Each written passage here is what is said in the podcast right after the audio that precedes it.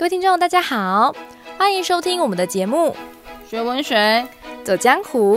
我是刺客，刺穿文学的真面目。大家好，我是游侠，游出文学的美好时光。各位听众，大家好，欢迎回到我们的文学下午茶。今天我们要一起品茗的是穿越爱与文雅的英式下午茶，徐志摩与王大鋐。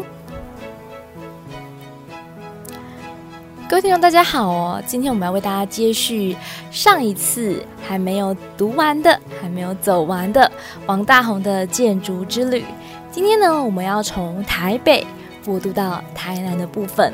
台南听众，如果你想要看王大宏的建筑艺术的话呢，不妨可以来到国立成功大学的中文系系馆。成大中文系系馆就是王大鋐在南部比较完整的建筑。走进偌大的成大校园哦，尤其是光复校区哦，呃，我跟刺客呢，我们的大学生活都在这边度过。那我们就会发现呢、啊，诶，为什么中文系系馆的大门是在非常边边角角的一角哦？这其实是一个建筑师对于建筑的一种尊重哦。我觉得这边应该要跟各位听众好好介绍一下哦。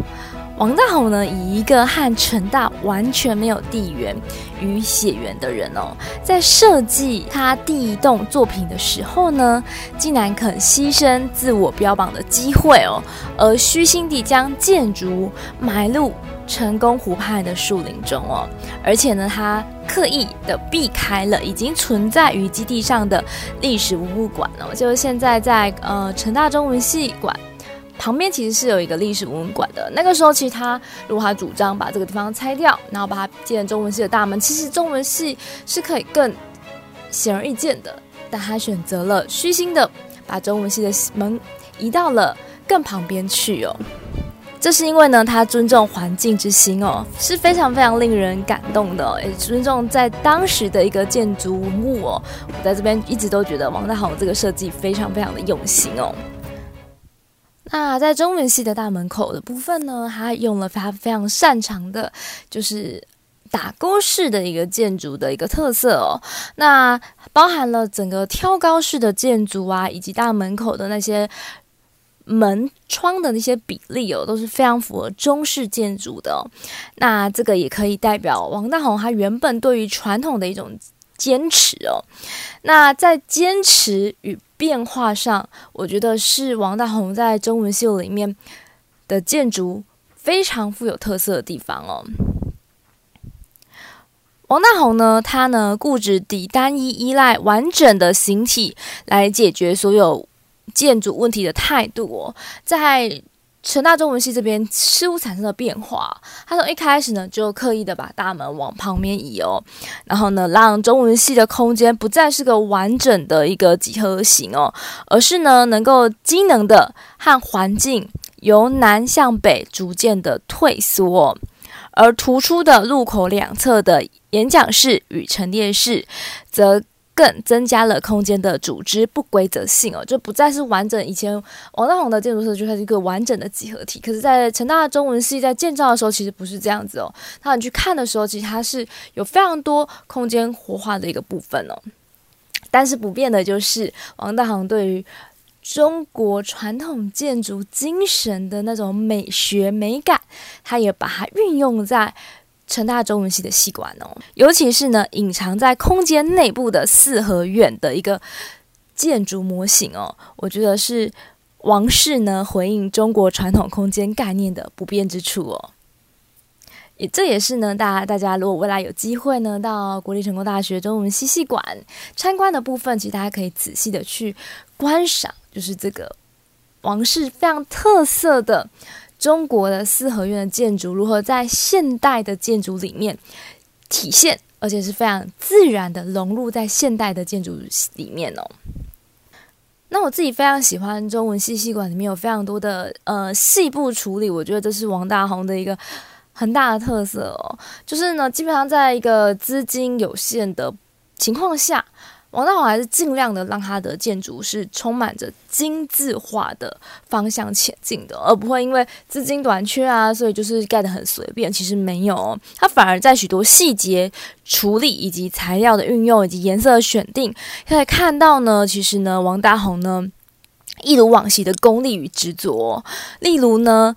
部分外墙以空心砖为材料，再漆以白漆釉，创造一种中国传统园林的白粉墙的效果。当树影呢映照在上面的时候，所呈现的禅意哦，是与传统园林几乎是一模一样的。这也可以让我想到我们以前上过的归有光的。一堂就是一堂课哦，就是《项脊轩志》里面有提到的，呃，三五之月啊，明月半墙，桂影斑驳，风影引动，闪闪可爱。这个中国园林的一个特色，其实，在中文系的系馆里面也是可以看得到的哦。尤其是它呢，非常非常具有特色，就是它会让墙不再是完整的一面，而是反而有很多的一些空隙。就王大宏非常在意的，前面有介绍过，他在自在里面他讲过的，他喜欢所谓的空气的流动，而且有些空隙光影打进来，其实会更加美丽哦。那此外呢，如果大家有机会呢，就是走楼梯的部分，他说他也在那个呃九十度的地方哦，其实是他是被他磨平的哦，包含扶手也是，这个是他王大閎在细微的地方下的功夫哦，大家可以。更加仔细的去观赏这个建筑，就发现这个建筑真的处处都充满着美，而且处处都充满着意外哦。以上呢就是简单的为大家稍微导览了呃国立成功大学中文系的系馆。如果大家有兴趣的话，其实可以看《世纪王大红》这本书哦，那你将会更加了解王大红他对于建筑的执着以及其他建筑里面的美学哦。非常鼓励读者可以找这本书来欣赏哦。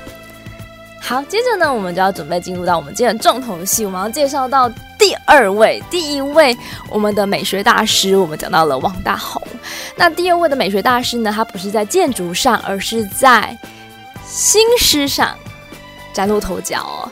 但他跟建筑好像也有一番渊源哦，因为他曾经喜欢的女子呢，就是未来就成为中国非常有名的建筑师哦。好，那我们将要介绍的人到底是谁呢？我们将要介绍的人就是浪漫才子徐志摩。好，讲到徐志摩，我想听众应该都蛮算是蛮熟悉的一号人物吧，因为毕竟他还有拍过呃电视剧叫做《人间四月天》哦，所以想到徐志摩就有很多关键字就会一起连接在一起的，包含呢，他是一个才子，他是一个诗人，他长得也还不错哦，那。呃，留学英国，然后呢，医生呢，他所追求，他自己强调，就是他追求爱。自由跟美这件事情哦，都是他人生非常重要的一个信念跟向往哦。那当然也不可免俗的，就是徐志摩呢，他跟三个女人的渊源哈，其实是非常深的，所以才会拍成了电视剧《电视剧人间四月天》嘛，哈，就是包括他的原配呃张幼仪，以及他所喜欢的建筑师林徽因，跟最后他这个结婚的陆小曼哦，这三个女子呢，构成了他很辉煌又传奇的一生哦。那我们稍微简单的介绍下。下志摩他的这个呃出生地跟他的生活背景哈，基本上他其实呃生活在一个蛮富裕的家庭哦，那这呃家里背景也不错，所以说他才会跟张幼仪门当户对的结婚哦，因为张家也是享誉一方的，包括他张宇的哥哥都是非常重要的这个呃哲学家，或者是呢在这个经济上呢有很大的这个势力的人哦，好。那呃，他认识的这个呃朋友也非常多。他其实他的老师呢，哦、呃，就是呃这个梁启超。然后呢，他跟胡适、闻一多、梁实秋等人又一起创了一个非常重要的这个诗社，叫做新月诗社。那其实读者应该有一有一点印象，因为我们说新月诗社的风格，就是他们非常的这个有规律，他们很喜欢。方方正正的那种诗体的结构，虽然在现代诗，现代诗其实是一个很自由，你甚至可以，呃呃，有不同的长短的模式去行塑一首诗的。可是呢，新月诗的风格就是他喜欢非常方方正正的去像建筑一样，方方正正把它盖好，这一个他所要呈现的意象，所以他又被称为豆腐干。体哦，然后呢，甚至呢，闻一多还曾说他自己在写诗的话呢，是带着脚镣跳舞。他喜欢被某一些限制底下发挥创意，他觉得那种创意是更加美好的。所以这其实也是我们今天在讲徐志摩可以跟王大閎稍微呼应的地方哦。好，那呃，徐志摩后来到了英国去做留学嘛，然后呢，他英国也是他。充满了思想启蒙，然后跟养分的地方，所以呃，这首诗呢，再别康桥是要离开一个对他而言非常重要的地方，在这个地方，还有他的恩师，还有他的朋友，还有他的欣赏的人，然后他有很很多他的梦想，年少时的梦想都在这个地方。当他要挥别的时候，其实有万分的感触。好，说这万分的感触呢，就写在了这首诗里面。然后要怎么去写离情哦？情感是最难书写的，要怎么用文字把那种心中。藏着的情感又不能够太过滥情的呈现出来，就是这首诗充满亮点的地方。那我们接下来就来仔细的看这首诗吧。徐志摩的好朋友胡适哦，在志摩去世之后，曾经写过一篇非常有名的文章哦，叫做《追悼志摩》。在这篇文章一开始，他就引用了志摩的非常著名的一首诗，也是我们今天为大家介绍的，叫《再别康桥》。他说呢，志摩这一回真的走了，可是不是悄悄的走，在那淋漓的大雨里，在那迷蒙的大雾里，一个猛烈的大震动，三百匹马力的飞机，蹦在一座。终古不动的山上，我们的朋友额上受了一下致命的撞伤哦，大概立刻就失去知觉了。半空中起了一团天火，像天上陨了一颗大星似的，直掉下地去。我们的志摩和他的两个同伴就死在那烈焰里了。那前半段其实非常的沉重哦。那我们也知道呢，志摩的死是非常的轰轰烈烈的哦。他是死在一场飞机失事里哦。在当时，在当时那个年代，其实要搭飞机是很不容易的哦。所以这个死法真的是非常的不平凡的死哦。那在这首这个非常感人的文章里面，其实他还是再度的运用到了《再别康桥》的一个片段哦。那我在这边再念给读者听哦。它里面讲到了志摩走了，我们这个世界里被他带走了不少的云彩。他在我们这些朋友之中，真的是一片最可爱的云彩，永远是温暖的颜色，永远是美的花样，永远是可爱。所以，我们透过这篇文章，你可以因为跟读者的想法可能有点不同，因为我们往往我们在上徐志摩的这个课的时候呢，或者是你不管是你国中还是你高中的时候曾经听过徐志摩课的时候呢，大多数人，尤其是呃我们吃瓜群众，我们都会 focus 在他的一些感情生活上哦，但是我们往往会忽略了徐志摩的人格，他的本身的特色。或许胡子说了三个大字来形容。徐志摩是更为形容的，就是不要只关注在他的感情世界里哦。徐志摩其实他整个人散发的一种魅力，就是温暖，就是美，就是可爱，就是自由，就是这几个大字而已。那今天我们就透过再别康桥，我们来重新的认识徐志摩，这位令人难忘，然后令所有朋友都非常的爱他，甚至离完婚之后，他的前妻张幼仪还是跟他感情非常的好哦。那我们就来看看这位传奇的诗人，他真正的样貌究竟是什么？那接着就让我们一起来聆听，我一起来读一下徐志摩的《再别康桥》。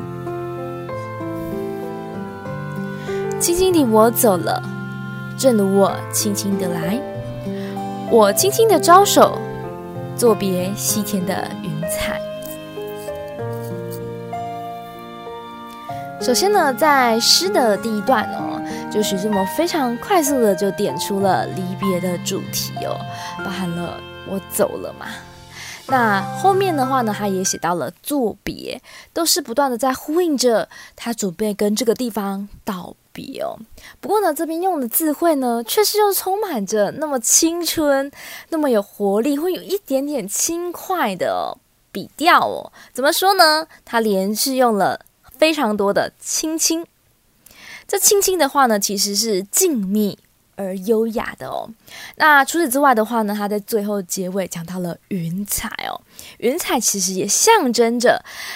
呃，诗人呢，在康桥的幸福日子哦，也象征着美好哦。所以在开头的话呢，其实比较呢，相对是比较轻盈跟文雅的哦，而且还是带有一点点的幸福感的哦。好，接着让我们进入到诗的二三段了。那河畔的金柳是夕阳中的新娘，波光里的艳影。在我的心头荡漾，软泥上的青荇悠悠地在水底招摇，在康河的柔波里，我甘心做一条水草。诗人在这边的话呢，首先呢，透过河畔的金柳这个“金”字，哇，下的真的是非常非常的美啊！同时呢，它其实也呼应了前面第一段讲到的时间点，就是什么？就是夕阳哦，夕阳照在这柳树上哦，让柳美的美的像新娘一样。我们知道，所有的男子一生的梦寐的情人就是自己的新娘嘛，所以新娘对大家而言就是一个最美好的梦想。那这个最美好的梦想。对诗人而言，就在这康桥里哦，就在这剑桥里哦。好，那后面的话呢，他就写到了波光啊，写到艳影啊，写到在我心头荡漾啊。这边其实都在描写在夕照之下呢，河畔的柳树之美哦，并抒发呢，在此时在康桥的这个陶醉之情哦，其实也象征着在这里的幸福快乐的生活。接着后面呢，第三段他写到了软泥上的青荇，然后呢，在水里招摇着，仿佛在召唤着我。然后呢，接着呢，在康河的柔波里，诗人他说呢，他连人都不想做了，他只想当水草，他只想当一个草，可以永远的住在这里哦。所以这边的话呢，其实是在抒发作者呢对于这个康桥的依恋之情哦。好，接着让我们进入到四五段了。那余荫下的一潭，不是清泉，是天上的虹，揉碎在浮藻间，沉淀着彩虹似的梦。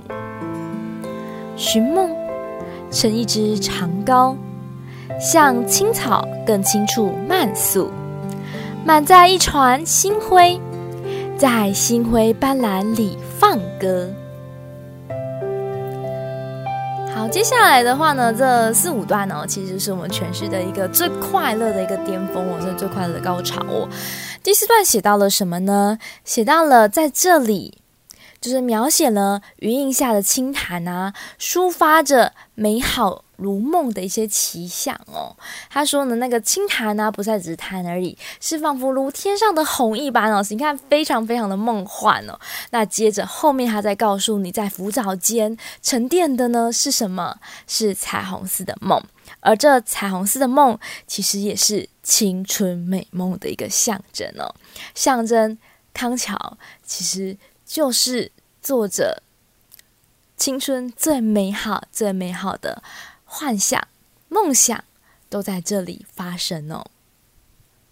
而其实呢，如果我们够了解徐志摩，其实你也知道徐志摩，呃，我们可以说他在呃人生的前半段最爱、最爱、最爱的一个女人，就是在剑桥与他认识的哦。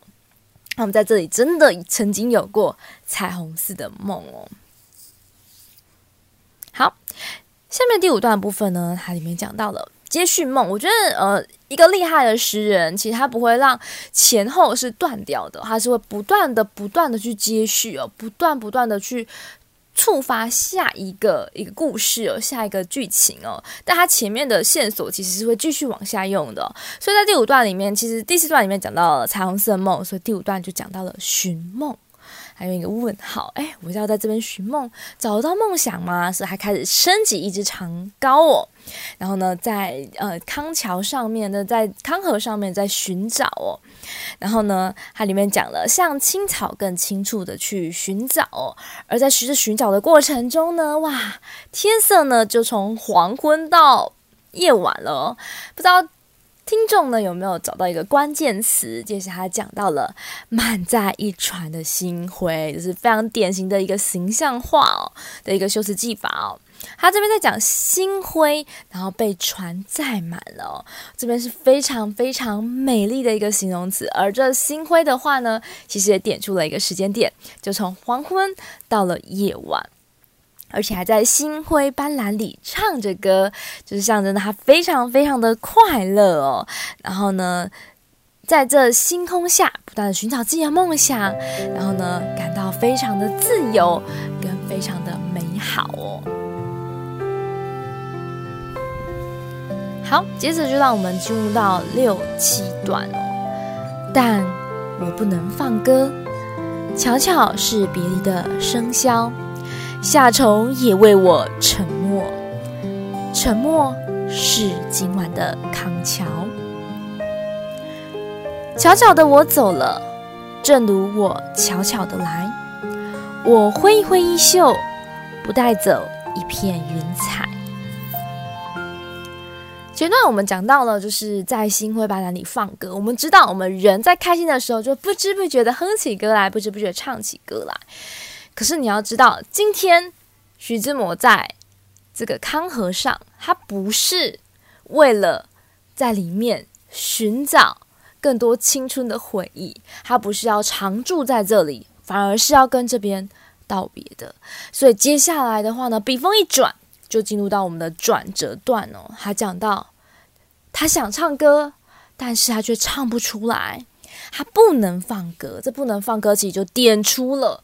今天文章的诗的一个主旨哦，是沉重的。为什么是沉重的呢？因为巧巧是别离的笙箫哦，因为离愁太浓厚了，所以导致呢千言万语也只能化作沉默两个字哦。所以沉默才是此时作者的背景音乐哦。这个笙箫的话呢，其实就是借代为音乐哦。啊，作者讲什么呢？不是只有他自己沉默到沉重到没有办法讲出东西来哦，是连虫都为他感到非常的难过。你知道夏天的虫子是最喜欢大合唱的嘛？对不对？就是呃虫鸣鸟叫啊，都会在夏天的时候晚上发生哦。那但是呢，此时的夜晚却是意外的安静哦。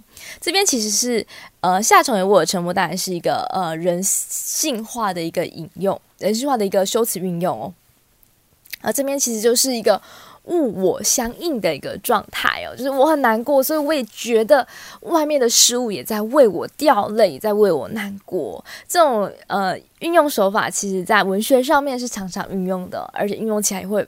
格外的感人哦，比如说如果下雨啊，我们有时候就会说啊，上天也在为我落泪哦，这样的感觉哦，那就是把这个难过之情其实拉到了最高。当你觉得很悲伤、极致悲伤的时候，其实你会觉得万物仿佛都感染上了你的那个情绪哦。所以其实我们就可以知道，作者真的是非常难过的。所以下一句他讲到了沉默。是今晚的康桥哦，这是一个倒装修辞的技法哦。其实是今晚的康桥是沉默的，那故意把沉默往上拉，当然是强调沉默，是利用顶针的一个手法去强调沉默两个字哦，就是作者内心的沉重，作者内心的落寞。接着呢，是我们说最我自己觉得最精彩的一段，因为它做一个头尾呼应哦，而且结尾真的是哇，一扫忧郁，我真的觉得这边写的真的非常的好。那后世呢，其实也非常多人会引用这句话，就把它当做一个徐志摩的象征哦。它里面讲到了悄悄的我走了，正如我悄悄的来，跟前面开始是轻轻的我走了，正如我轻轻的来。其实这边的话，明显的是沉重不少的，就是象征了自己其实是。带着感伤的，所以自己只能悄悄的，只能沉默着。这也回呼应了前面第六段讲的沉默了。然后这边的话，其实我们也可以象征着，其实他是不想要，呃，打扰康河的美丽的景致，他就决定一个人就悄悄的离去哦。好，但是后面呢，就是我们还是讲到后面，这是完全的徐志摩啊，他讲到了我挥一挥衣袖，不带走一片云彩。之后的不带走一片云彩哦，其实非常充满着一个潇洒哦。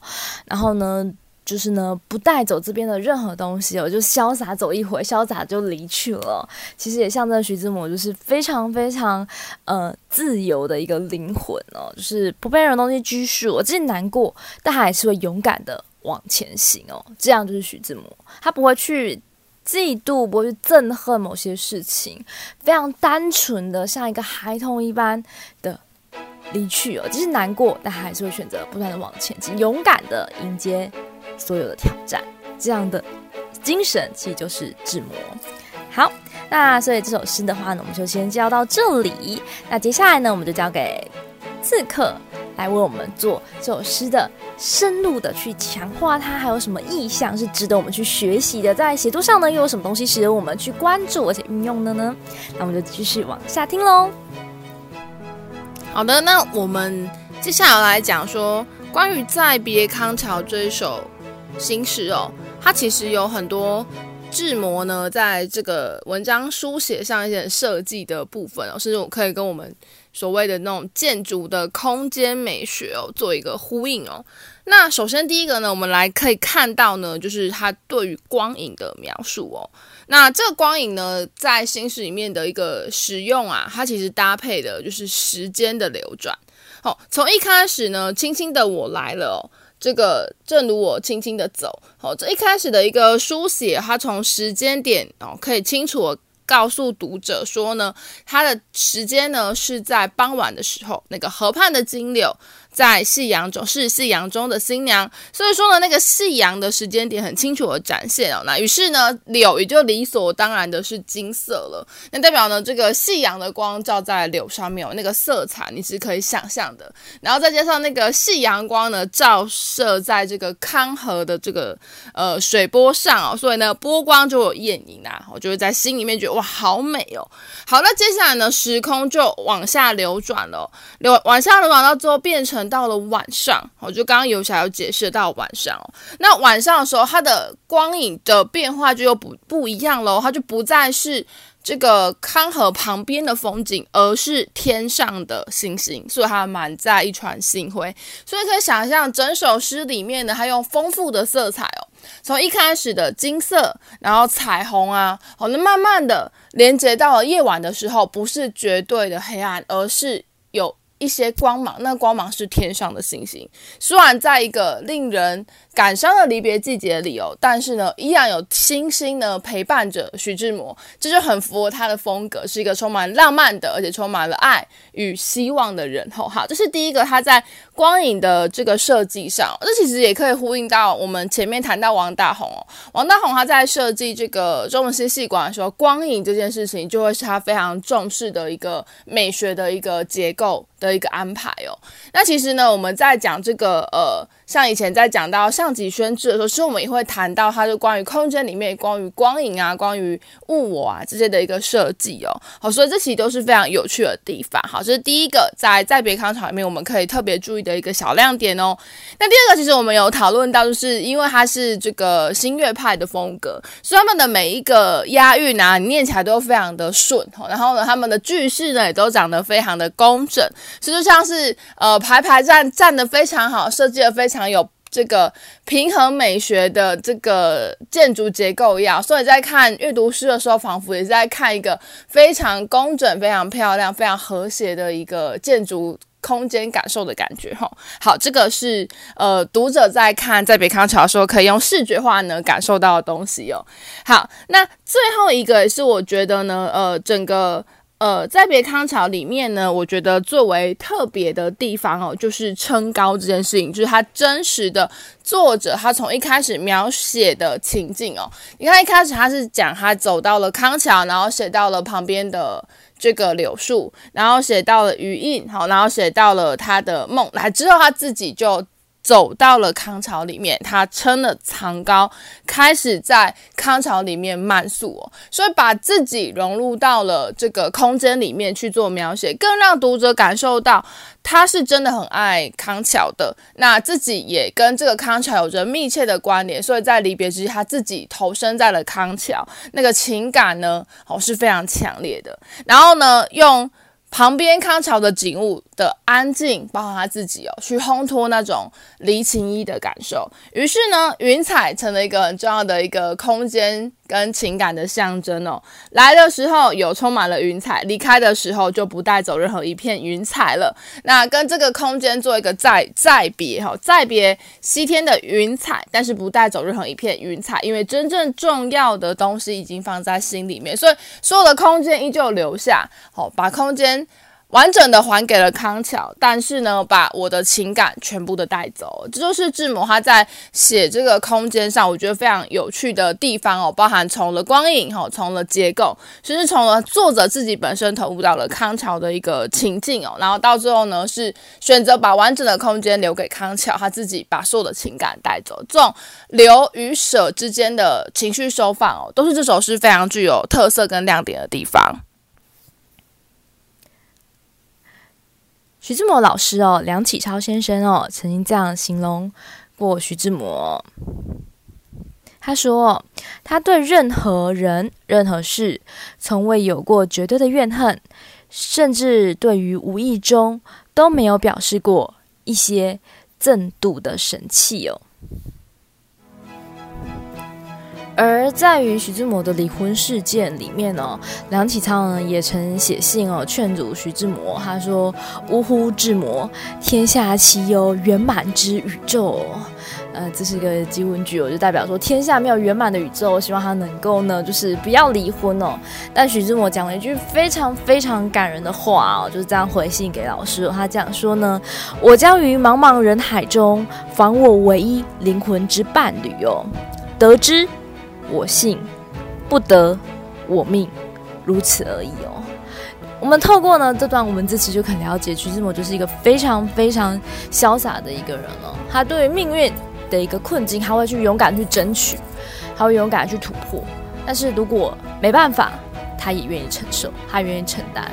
所以他是一个非常非常浪漫的人之外，其实我觉得。更好一个形容他的词，他就是一个非常绅士、非常文雅的一个人哦。他既文雅，但是呢，却又充满着爱与自由。所以大家就会如此形容他，他是一个多么可爱的一个人哦。那我希望呢，今天透过呢徐志摩《再别康桥》，读者们可以再重新的认识这一个人哦。这个人也许身为张幼仪的丈夫，也是不及格的哦。但是呢，他在新诗上面的成就，还在朋友的眼中，还在老师的眼中，或者是呢，在文学界，其实却是那么、那么、那么令人珍贵的存在哦。他的天真，他的浪漫，他对自由的向往，其实都开启了年轻人对于精神价值的追求。所以，我觉得徐志摩真的是一个。非常值得大家去研究，而他作品也是非常值得大家去细细的品尝哦。那在品尝徐志摩作品的过程中，其实大家也可以去欣赏一下王大閎的建筑艺术，因为我觉得王大閎建筑艺术里面也是充满着精神跟灵魂的力量哦。好，那我们今天就将这两位传奇的人物一并介绍给各位听众。那我们今天的节目就到此为止，学文学，走江湖，我们下次见。拜拜。